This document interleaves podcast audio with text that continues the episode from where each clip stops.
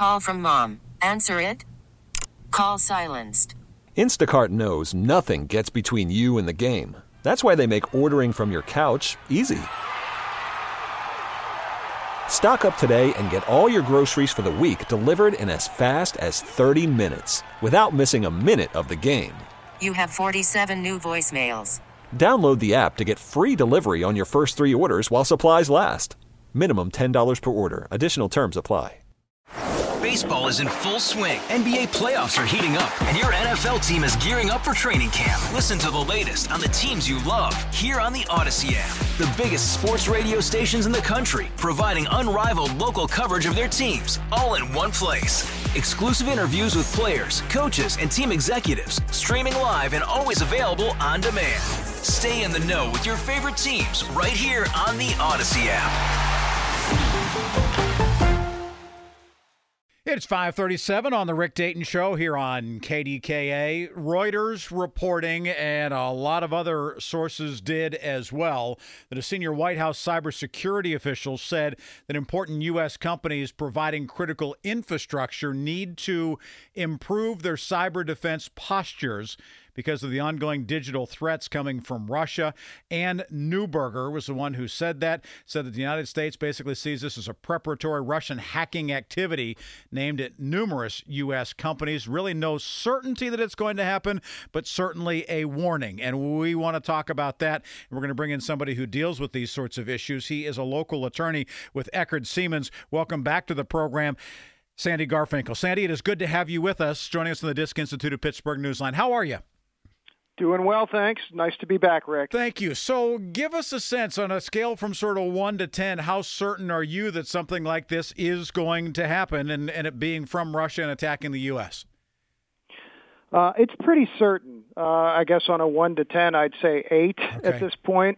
we, they, the U.S. was looking for Russia to do this since the beginning of the Ukraine conflict. Um, and I'm a little surprised it's taken this long for some warning signs, as you said, to come from Russia that they were preparing to do something. And I think we're going to see some activity from them. Are there certain companies that need to be most concerned, or is it more, Sandy, certain sectors, meaning utility companies and or those that are dealing with infrastructure? I mean, what are the ones that you think are probably the highest risks? Yeah, I think I think you hit it. The critical infrastructure sector is what needs to be looked to. I think most closely. It's energy, uh, water, wastewater, transportation, communications, food and agriculture, banking and financial services, and a few more.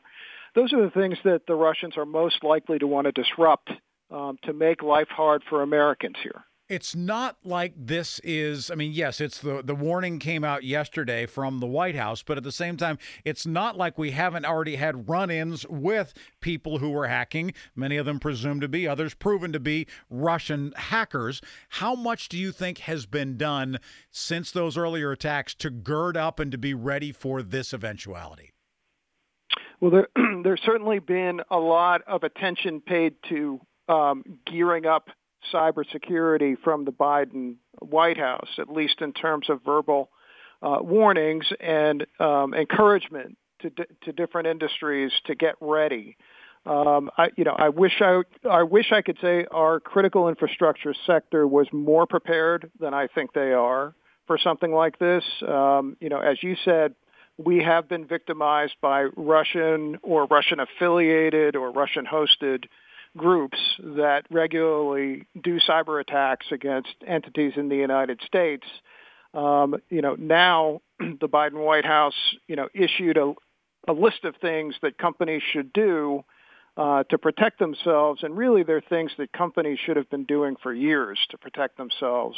And jumping on it at the last moment when we have sort of indications of possible cyber activity um, is a little late, um, although probably better better late than never.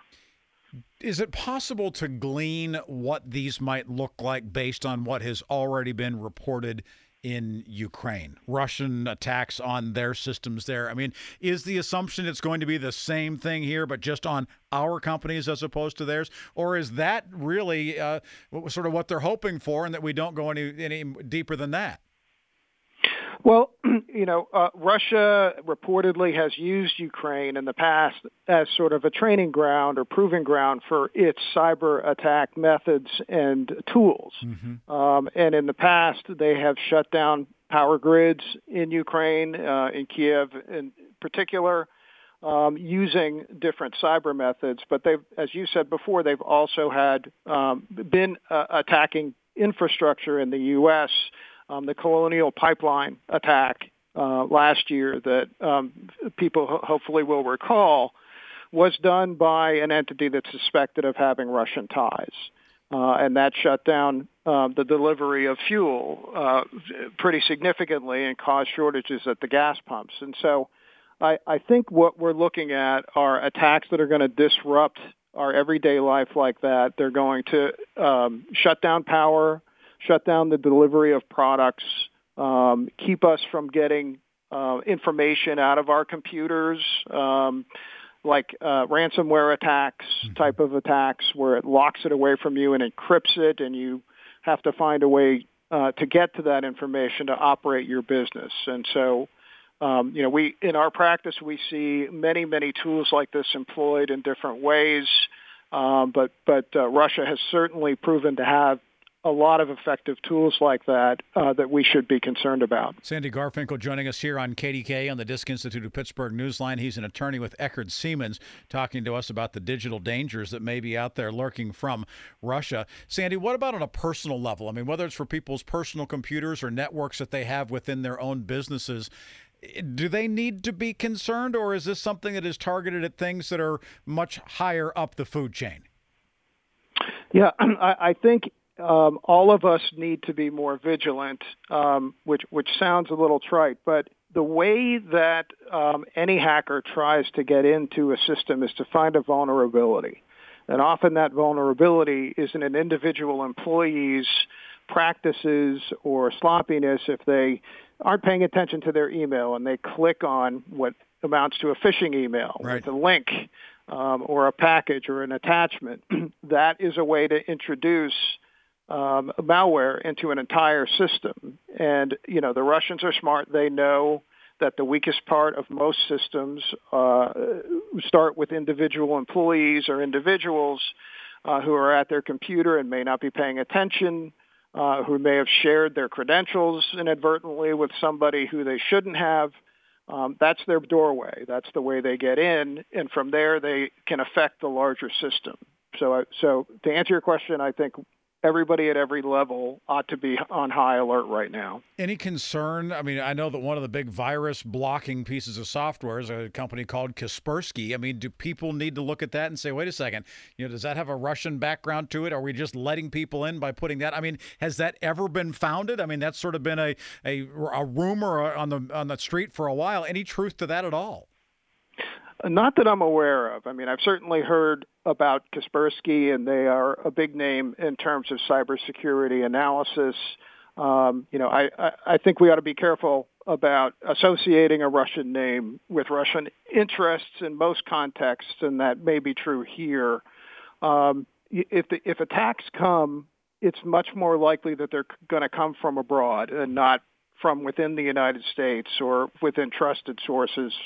Um, the evidence that they picked up yesterday or announced yesterday involved uh, Russian IP addresses originating some probing of U.S. systems mm-hmm. that was were detected by you know our federal government's intelligence agencies, and that's what they're talking about when they say there were preparatory moves. Right. You know, somebody from over there was probing websites and systems over here, to looking for could, weaknesses. See if they could get in. All right, Sandy. Hey, it's right. always good to have your expertise, and thank you for bringing us up to speed as to where this stands right now. And uh, I'm certain that we probably have not heard the last of this, regardless of what happens in the uh, battle between Ukraine and Russia. Thanks for being here. My pleasure. Thanks, Rick. We sure appreciate it. Sandy Garfinkel, attorney with Eckert Seamans here in Pittsburgh, talking to us about the digital landscape that is out there and the tech war that could be part of it.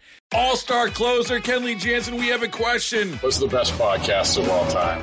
Baseball isn't boring, baby. I'm Rob Bradford, and every single day I'm sitting down with the biggest names to show you this great game is the greatest game. It's my podcast, it's my passion. It's a cause I started more than two years ago and is now the most prolific national daily baseball pod there is. Another fact, so jump aboard the BIB Express. Follow and listen to Baseball Isn't Boring, presented by Wasabi Hot Cloud Storage on the free Odyssey app or wherever you get your podcasts.